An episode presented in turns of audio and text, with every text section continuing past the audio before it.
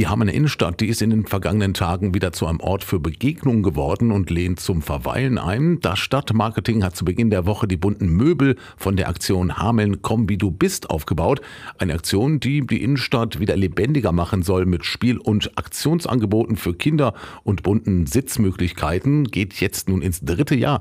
Dazu Stadtmanager Dennis Andres. Ja, also viel Bekanntes. Die bunten Möbel sind ja wieder da. Also man kann weiterhin Platz nehmen, spielen und hat einfach eine tolle bunte Atmosphäre in der Innenstadt.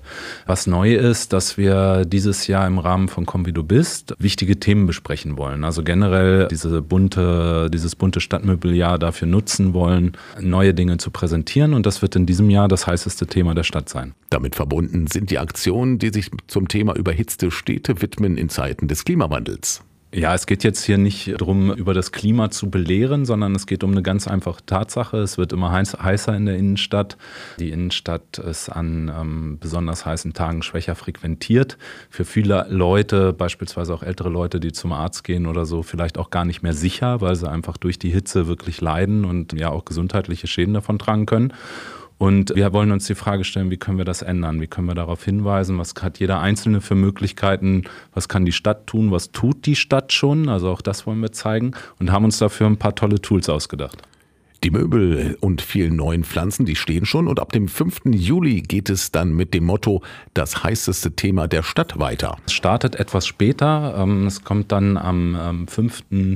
Juli beginnt das heißeste Thema der Stadt. Da erhält Hameln eine Art Klimalieferung in Form der Klimakiste mit ganz vielen Dingen, die dazu beitragen können, das Stadtklima abzukühlen. Und ja, da wollen wir einfach eine Diskussion drüber anregen und dann im nächsten Jahr 2024 dann auch schon mit der Umsetzung beginnen. Für die vergangenen Aktionen ist das Stadtmarketing sogar mit einem vielbeachteten Preis in der Tourismusbranche prämiert worden.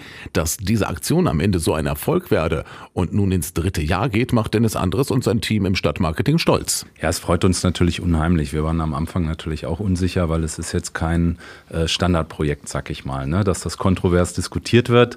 Das haben wir erwartet. Das war auch durchaus gewollt. Ne? Wir hätten die Möbel auch braun machen können, dann hätte wahrscheinlich keiner groß drüber gesprochen.